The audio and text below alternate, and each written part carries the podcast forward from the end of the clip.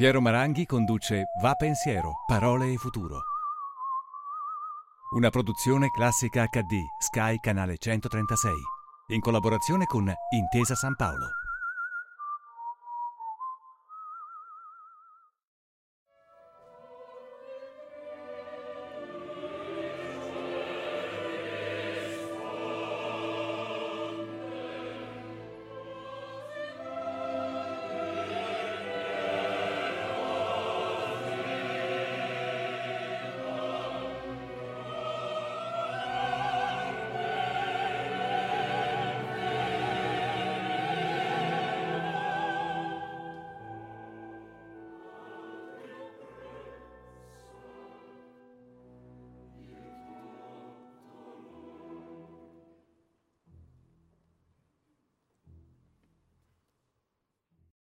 Telespettatrici, telespettatori, abbiamo ascoltato il Patria oppressa dal Macbeth di Giuseppe Verdi, un coro di desolazione, ma i profughi che lo cantano sapranno riorganizzarsi, combattere e vincere la loro battaglia. E l'Italia?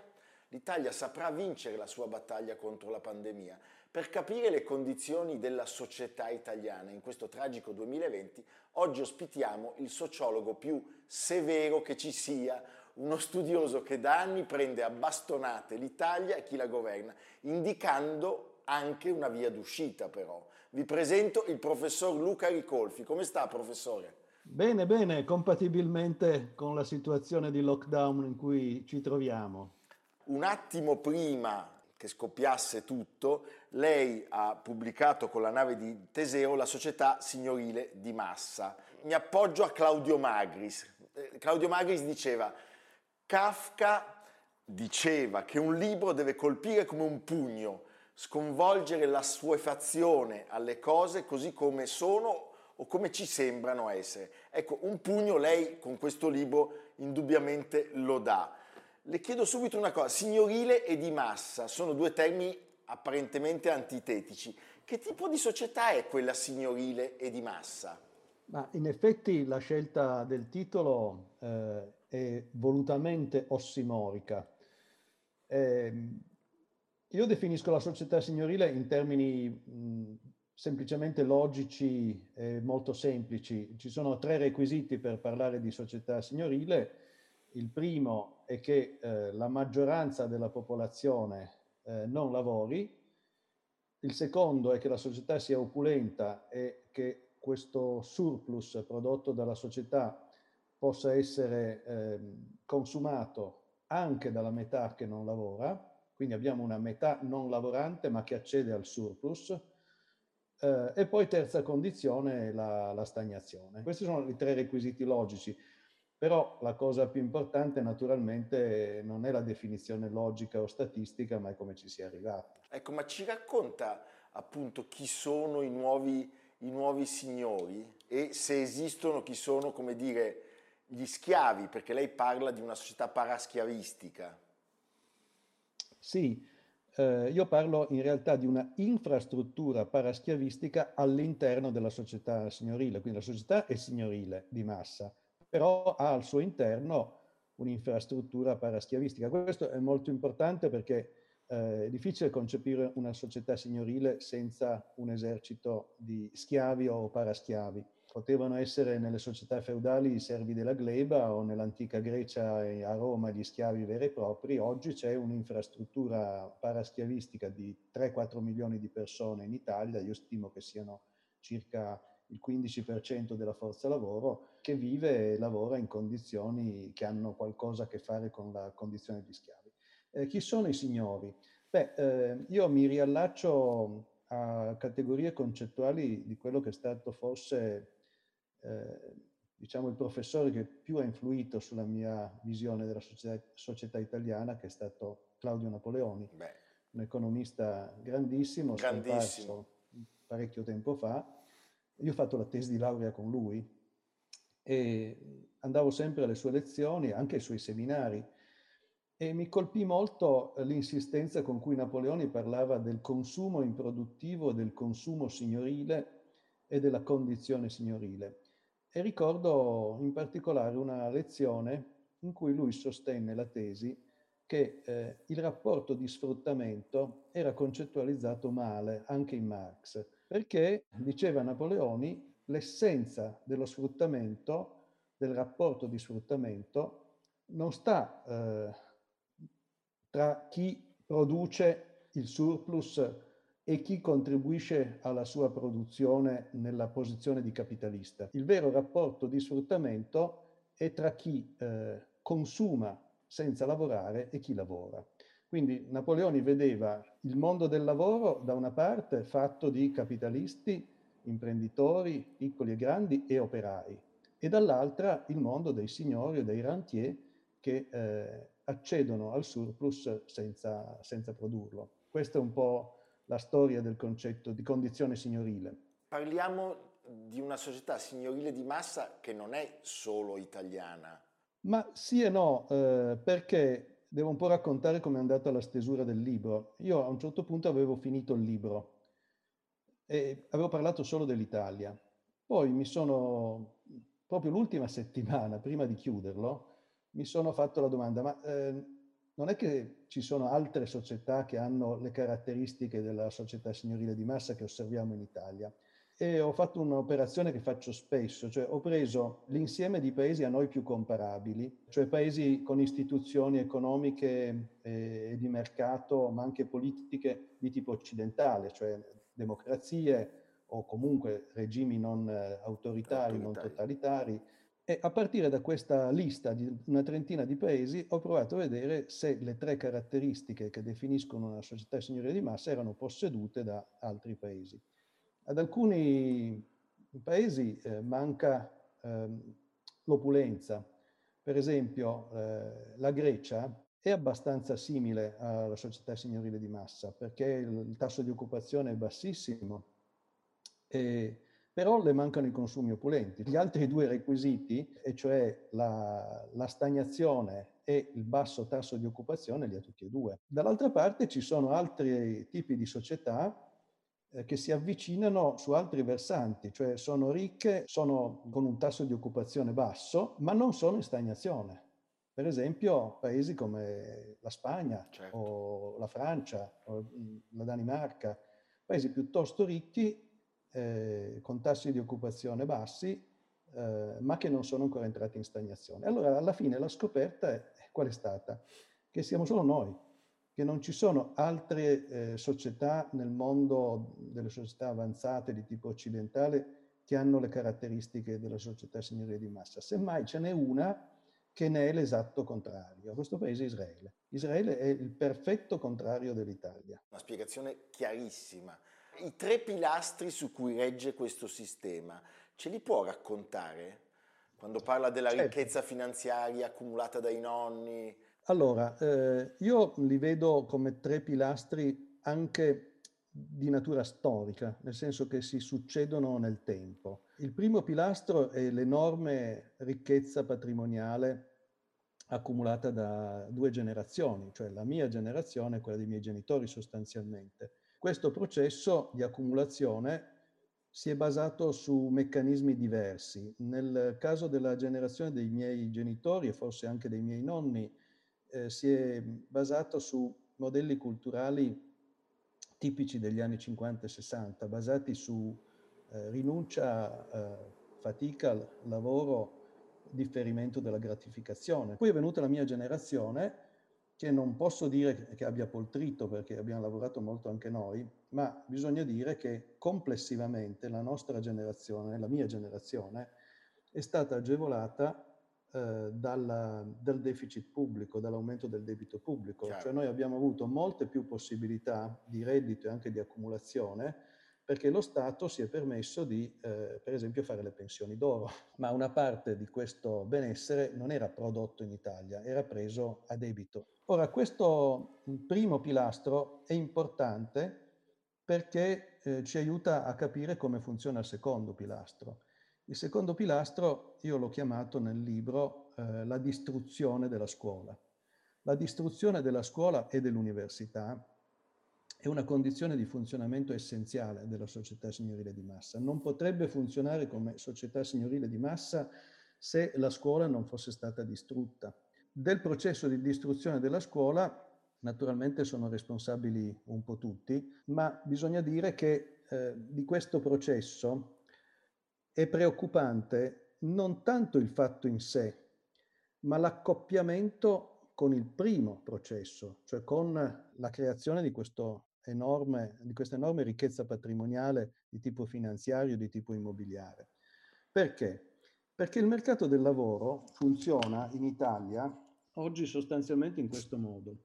La scuola sforna un certo numero di diplomati e di laureati.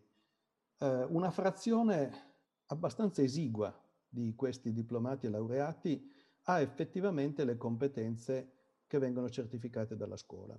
Circa il 30 o 40% eh, dei ragazzi che conseguono un certo titolo di studio si è all'altezza del titolo di studio che, che, che conseguono.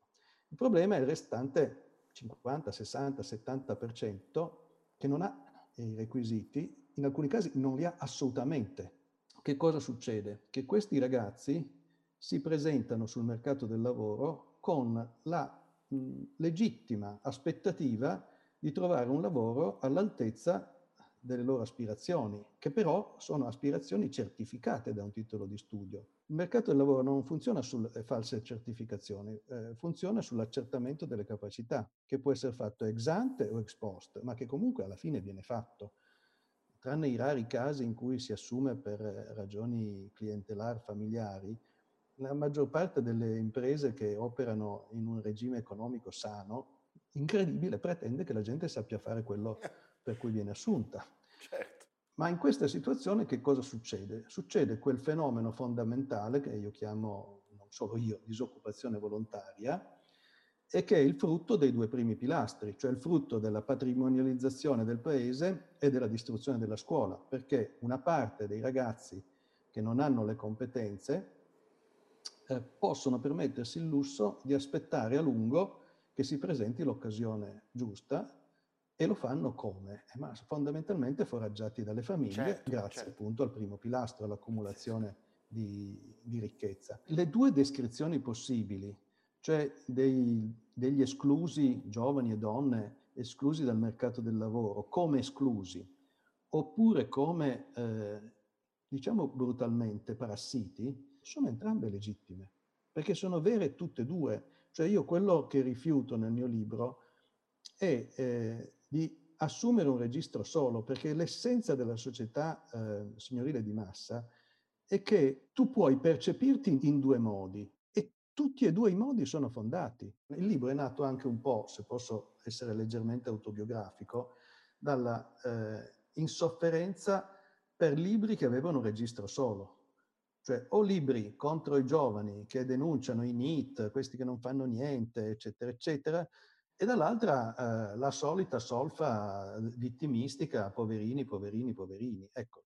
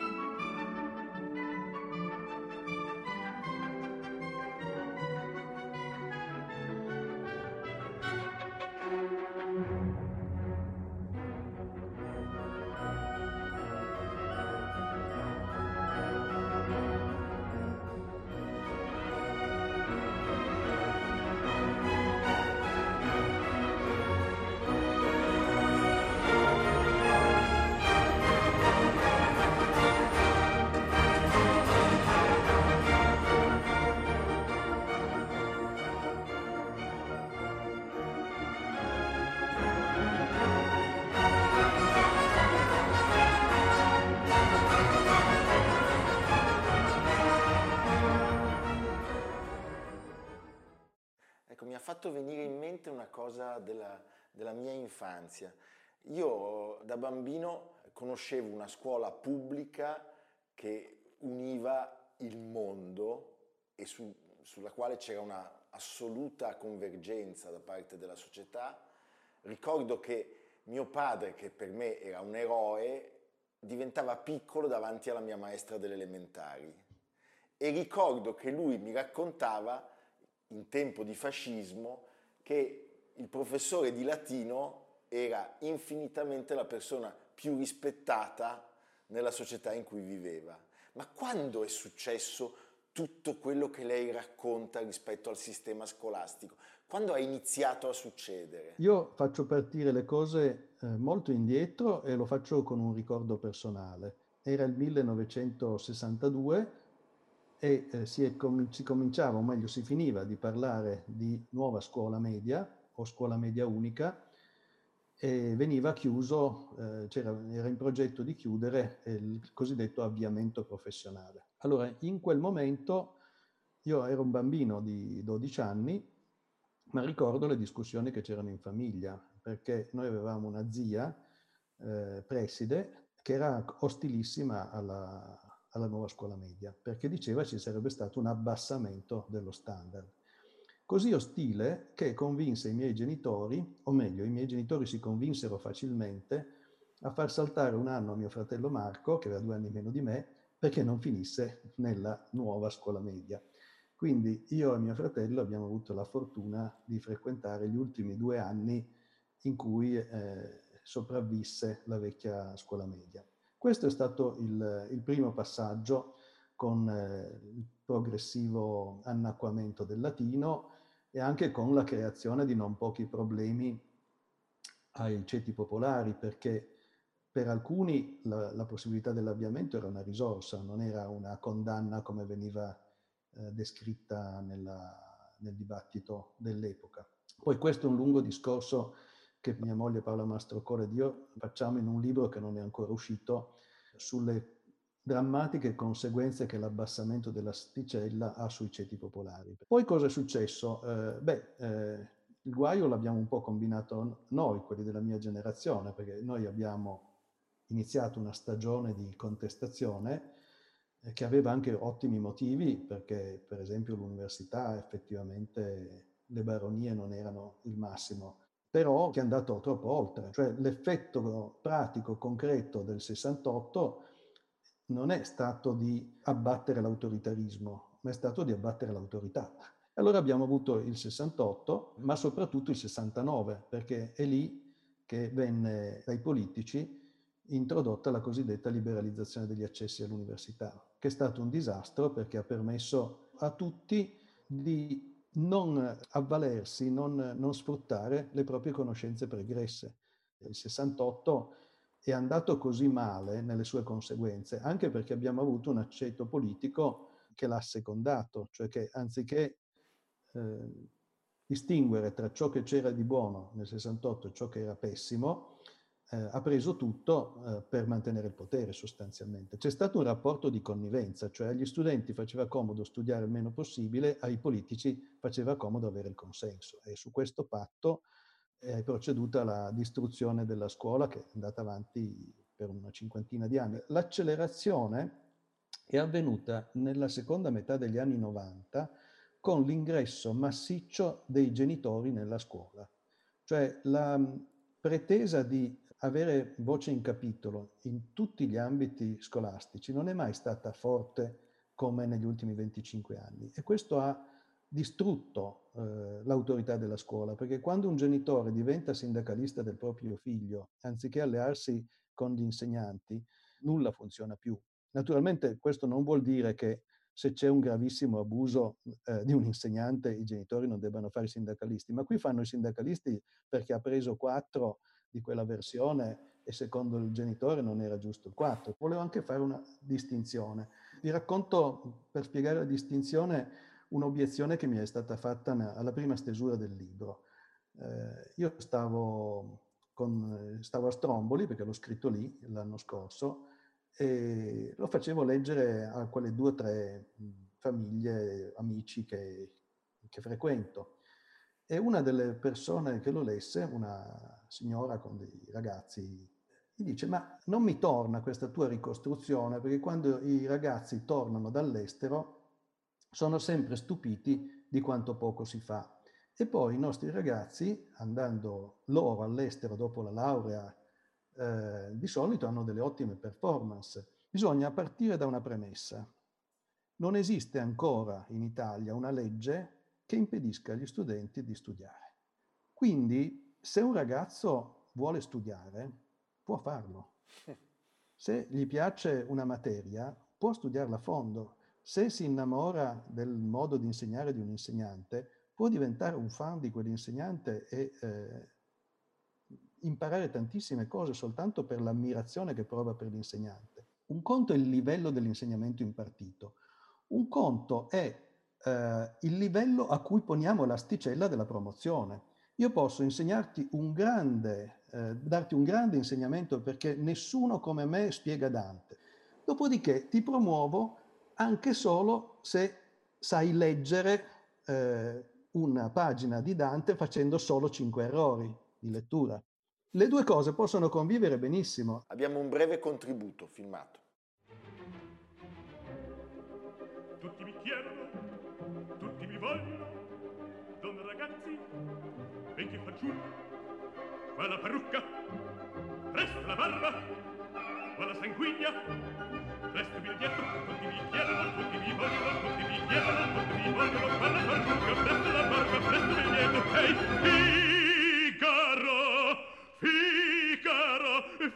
Figaro, Figaro, Figaro, Figaro, Figaro, Figaro.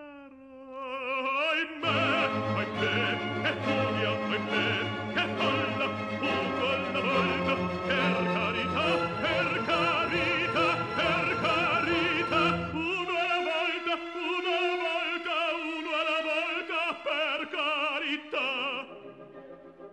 Era la celeberrima aria del factotum del barbiere di Rossini. Ecco, per la prima volta nella storia il numero di persone che lavorano e producono è inferiore al numero di chi anche per scelta lavora o produce poco o nulla.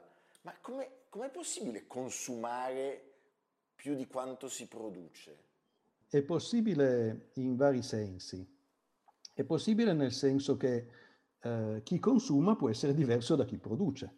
Cioè il fenomeno di fondo della società signorile di massa è, è questa massa di consumatori che per parte loro non producono niente perché sono inoccupati. Poi c'è un altro aspetto invece che riguarda non il singolo ma il sistema sociale nel suo insieme.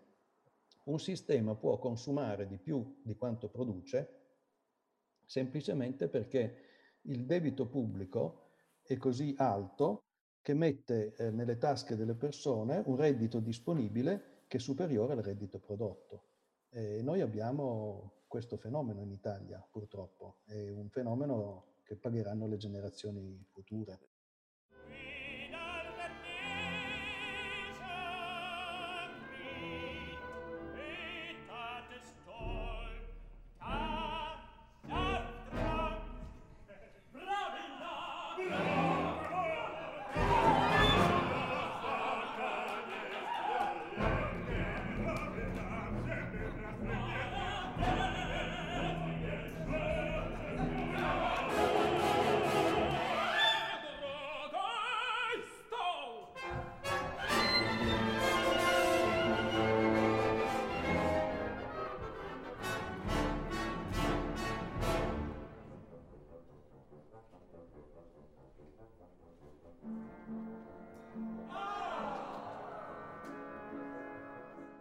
Abbiamo visto una scena dal giocatore di Prokofiev. Nel libro lei riporta anche dei numeri che mi hanno molto colpito. 107 miliardi di spesa per il gioco d'azzardo, il 65% di vacanze lunghe, il 36% iscritto a palestre e centri fitness e la cifra monstra di 8 milioni di consumatori di sostanze illegali. Una società del genere dove va a finire?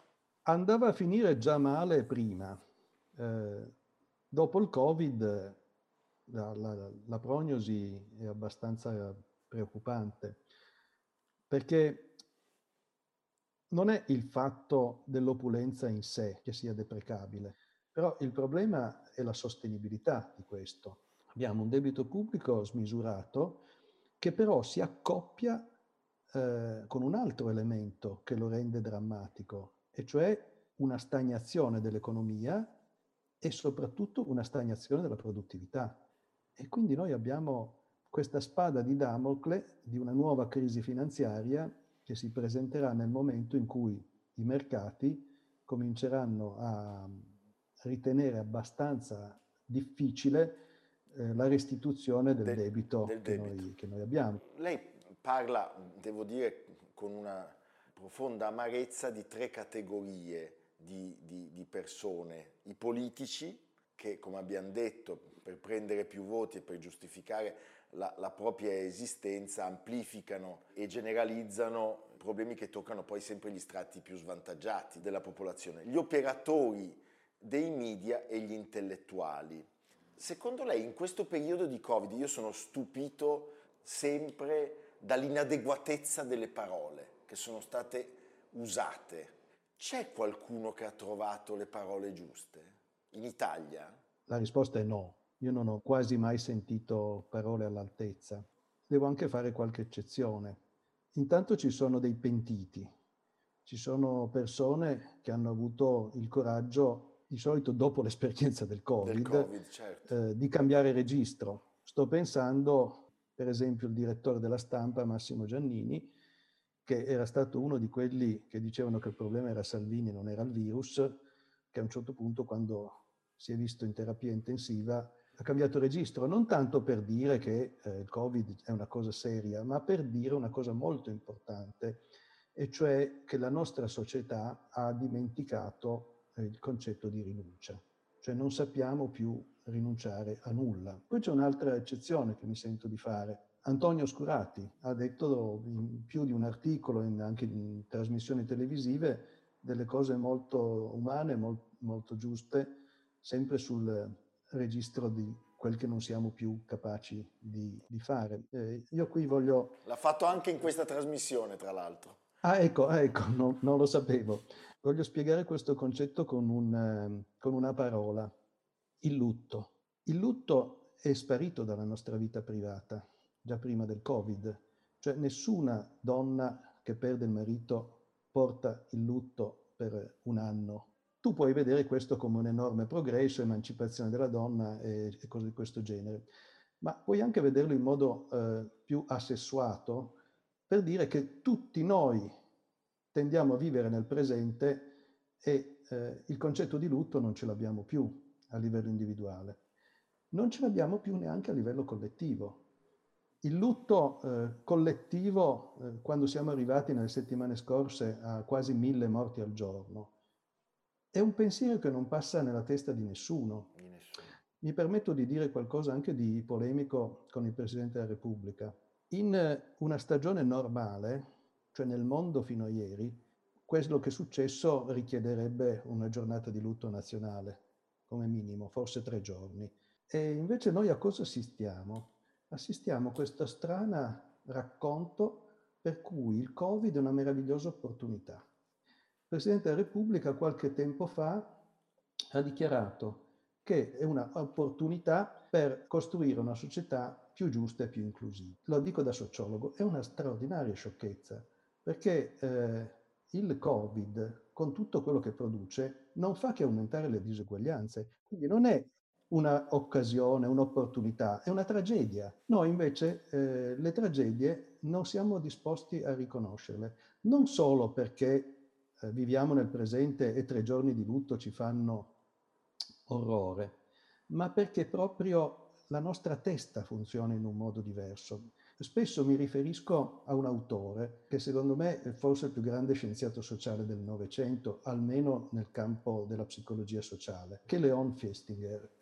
Lui ha inventato il concetto di, di riduzione della dissonanza cognitiva, che tradotto in soldoni vuol dire autoinganno noi abbiamo una straordinaria capacità di contarcela come vogliamo e di autoingannarci anche per dominare la sofferenza. Ora, questa capacità umana nella società signorile di massa si è sviluppata troppo, in un modo ipertrofico, e vi faccio notare che è una delle cose che distinguono in peggio gli esseri umani dagli animali, perché non c'è nessuna specie animale che abbia il meccanismo della riduzione della dissonanza cognitiva. Un altro breve contributo.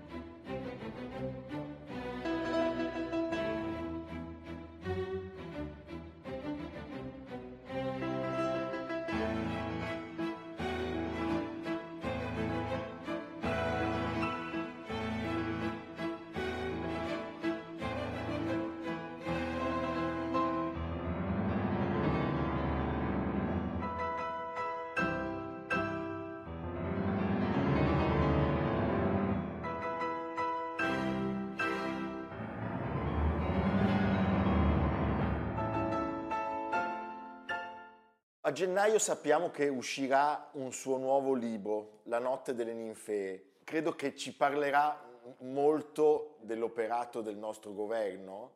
Ci sarebbe piaciuto anche, come dire, parlare di Monet, ma credo che il tema più pressante sia, sia, sia questo. Ecco, ma che, Qual è l'errore più grande a suo modo di vedere che è stato commesso? Io farei prima una correzione lessicale alla sua domanda. Il libro non parla dell'operato del governo, ma dell'inoperato del dell'inoperato governo. del governo. Non esiste il termine, eh, però in questo caso forse bisognerebbe inventarlo.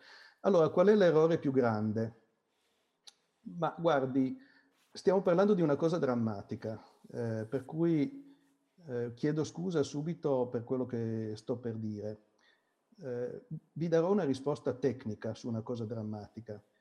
Se io devo dire non qual è la cosa che a me ha dato più fastidio o che io ritengo più grave, ma devo giudicare dalle conseguenze che un'omissione o un comportamento implica, credo di sapervi dire qual è la cosa più importante e anche qual è quella che sta al secondo posto, perché io lo misuro in termini di morti, cioè di morti evitabili.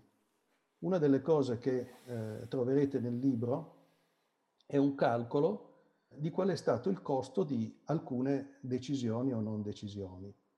Allora, se devo ragionare sul costo, in termini di vite umane, il timing del lockdown è stato l'errore più grosso. Il timing del lockdown vuol dire due cose. Primo, che se vuoi fare un lockdown, prima lo fai meglio è. È sbagliato ritardarlo. Questo tra l'altro spiega poi, se, tempo, se abbiamo tempo, la metafora delle ninfee, perché le ninfee, come il virus, si riproducono in modo esponenziale. Se tu vuoi ripulire il laghetto in cui le ninfee stanno eh, proliferando, e che verrà completamente soffocato dalle ninfee, devi intervenire prima possibile. Allora il tempismo è la cosa fondamentale. Se il governo fosse intervenuto quando glielo dicevano il comitato scientifico e gli studiosi indipendenti come Crisanti e come io stesso, cioè una settimana prima, a marzo, avremmo risparmiato un numero di morti che non voglio ancora dire qua, perché sta nel libro, Secondo aspetto del tempismo, del timing dell'intervento, se tu fai due lockdown, perché ne abbiamo sempre avuti due, non so se ricordate, a marzo c'è stato il lockdown iniziale e poi il blocco degli spostamenti tra comuni. Il primo è durato dal 9 al 22 e il secondo dal 22 di, di marzo al 3 maggio. Allora c'è un primo lockdown e poi c'è un altro lockdown. Se tu fai prima il lockdown soft, e poi il lockdown duro, fai molti più morti che se fai il contrario. È meglio fare prima il lockdown duro e poi quello eh, soft, anche se parti in ritardo. Comunque, la cosa ideale è partire subito, fare il lockdown duro prima e poi il lockdown eh, soft. Ma anche se tu non hai capito la situazione, parti in ritardo, prima il lockdown duro e poi quello, eh, quello soft. Lo stesso errore, identico, è stato fatto adesso, a ottobre. Certo. Se fossero intervenuti ai primi di ottobre con un lockdown duro, la situazione sarebbe completamente diversa da quella attuale. Invece hanno esitato andando avanti a lungo con un lockdown soft e soltanto ultimamente sono passati al lockdown duro. Questa è eh, la cosa che costato, è costata più vite umane. Poi ce n'è una seconda che è difficile dire se ne, ne costate di più o di meno, perché dal punto di vista statistico è più difficile fare i calcoli. Eh, io ritengo che sia costata quasi altrettanto ed è la politica dei tamponi. Cioè i paesi che hanno fatto tamponi di massa normalmente hanno avuto un numero di morti eh, che è di un altro ordine di grandezza rispetto all'Italia, diciamo 7.000 anziché 70.000, 10.000 anziché 80.000. Quindi il fatto di avere combattuto i tamponi, noi siamo stati, noi dico nel senso di studiosi, ricercatori, scienziati, siamo stati costretti il, il 5 maggio, quando ci fu la prima riapertura, a fare un appello per aumentare i tamponi, perché avevamo tutti i dati che dimostravano quanto era importante fare tamponi di massa per permettere il tracciamento. Ebbene, il governo non solo non ci ha eh, risposto nulla, ma da quel momento per due mesi e mezzo ha continuamente ridotto il numero di tamponi. Tra l'altro sta succedendo anche adesso che stiano riducendo il numero di tamponi. Allora, questa è l'altra, eh, è l'altra cosa che ha avuto un grande impatto sul numero di morti. Poi, se posso aggiungerne una terza, c'è un altro discorso importante che la medicina territoriale. Cioè i problemi psicologici di questa epidemia sono due, ben distinti. Il primo è la paura di infettarsi, che va tenuta al più basso possibile, non rassicurando la gente, ma rendendole effettivamente basso il rischio. Ma il secondo fattore, la seconda paura, è la paura di essere abbandonati se ti infetti. Sono due paure eh, concatenate. Cioè la mia tranquillità deriva dal fatto che sia basso il rischio di infettarmi e alta la probabilità di essere curato se mi infetto. Ora, questa seconda paura poteva essere governata procedendo immediatamente da maggio a una riorganizzazione della medicina territoriale, mettendo i medici in condizione di andare a visitare, curare, dandogli dispositivi di protezione individuale, eh, stabilendo un protocollo nazionale di cura del Covid, eccetera. E questo non, non è stato fatto. Allora, io non so questo cosa abbia prodotto. L'unica cosa di cui sono certo è che ha prodotto l'intasamento degli ospedali, perché se la gente non viene curata, eh, appena c'ha i sintomi cerca di farsi curare nel, nel, luogo deputato, cioè in ospedale.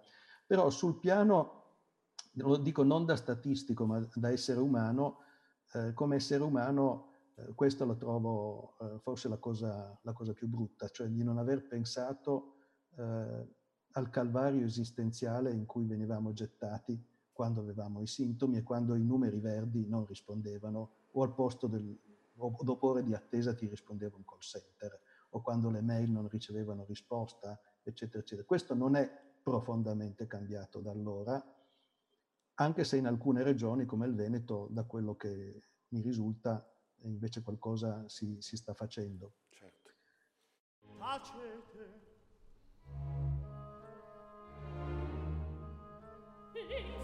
felice va mi lascia non chiederti più.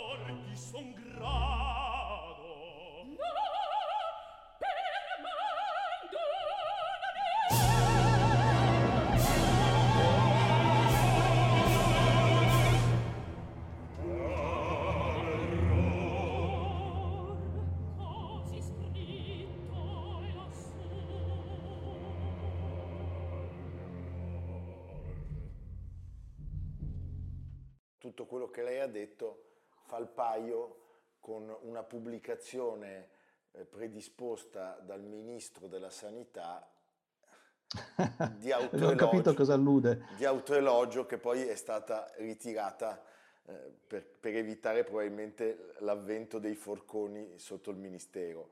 Ma, ma sa cosa, cosa, mm, insegna quella pubblicazione? Eh, secondo me, cioè non ci parla solo della vanità dei politici, della, della miseria, ma ci parla anche della incompetenza. Della incompe- sì. Perché se uno pubblica una cosa così, vuol dire che non ha capito che sta ripartendo l'epidemia. Quindi abbiamo la, la prova che al Ministero della Sanità non avevano capito e quindi da chi siamo governati? Degli incompetenti. Professor Ricolfi, io la ringrazio tantissimo di essere stato ospite di Va Pensiero, Parole Futuro e la ringrazio tantissimo per la sua chiarezza. Lei ha spiegato cose molto importanti in maniera chiarissima. Le chiedo una, un'ultima cosa, lei auspica un ritorno alle urne? Tutto sommato sì, a parte diciamo, i rischi sanitari naturalmente, il ritorno alle urne non in questo momento, ma eh, le dico i, i motivi. C'è un motivo di principio e cioè che trovo eh, che essere governati da mm, persone non elette in nessun senso, in nessun modo, è troppi anni che succede che mh, mm, al governo non c'è qualcuno eh, che noi abbiamo voluto come cittadini. Questo è un motivo. Il secondo motivo per cui io auspico eh, un ritorno alle elezioni è un po' più sottile eh, ed è questo. Io sono una persona di sinistra, di sinistra riformista radicale, nel senso che io sarei per fare delle riforme eh, radicali nel nostro paese, ma continuo a, a, sentirmi più parte del campo progressista che del campo avverso. Tuttavia, ritengo che se la destra vincesse le elezioni, eh, ci sarebbero due vantaggi che ci sarebbero stati anche eh, durante questa pandemia. Il primo è ovvio, eh, restituiremmo alla maggioranza degli italiani che preferiscono un governo di destra a uno di sinistra il diritto di esercitare eh, le loro preferenze, perché i sondaggi questo dicono da molto tempo, cioè certo. la maggioranza del paese è più a destra che a sinistra. Ma ci sarebbe un altro vantaggio molto più importante, perché a me tutto sommato del primo importa fino a un certo punto, anche perché io sono della parte opposta. Il vantaggio più importante è questo, che ehm, se avessimo un governo di destra, i media tornerebbero a fare il loro mestiere. Voi pensate alla persecuzione mediatica a cui è stato sottoposto Berlusconi con le famose dieci domande che fondamentalmente giravano intorno alle avventure erotiche del Premier e invece alla completa assenza di, di spirito critico in questa lunga pandemia. Pazzesco. Cioè il fatto che il governo Pazzesco. giallorosso non dovesse cadere ha reso i media ciechi di fronte a quello che succedeva e li ha fatti abdicare dalla funzione fondamentale che un giornale, eh, che un'opinione pubblica eh, informata richiede a un giornale, cioè di fare inchieste, di tallonare il potere, di controllare che le cose promesse vengano fatte, insomma di stare eh, alle calcagna del potere per impedirgli di sbagliare. Ora, con un governo di destra sarebbero stati molto più addosso al potere. E la disgrazia dell'Italia è che abbiamo avuto nel momento più difficile un governo che nessun eh, grande giornale, nessuna grande rete tv ha mai tenuto sotto tiro.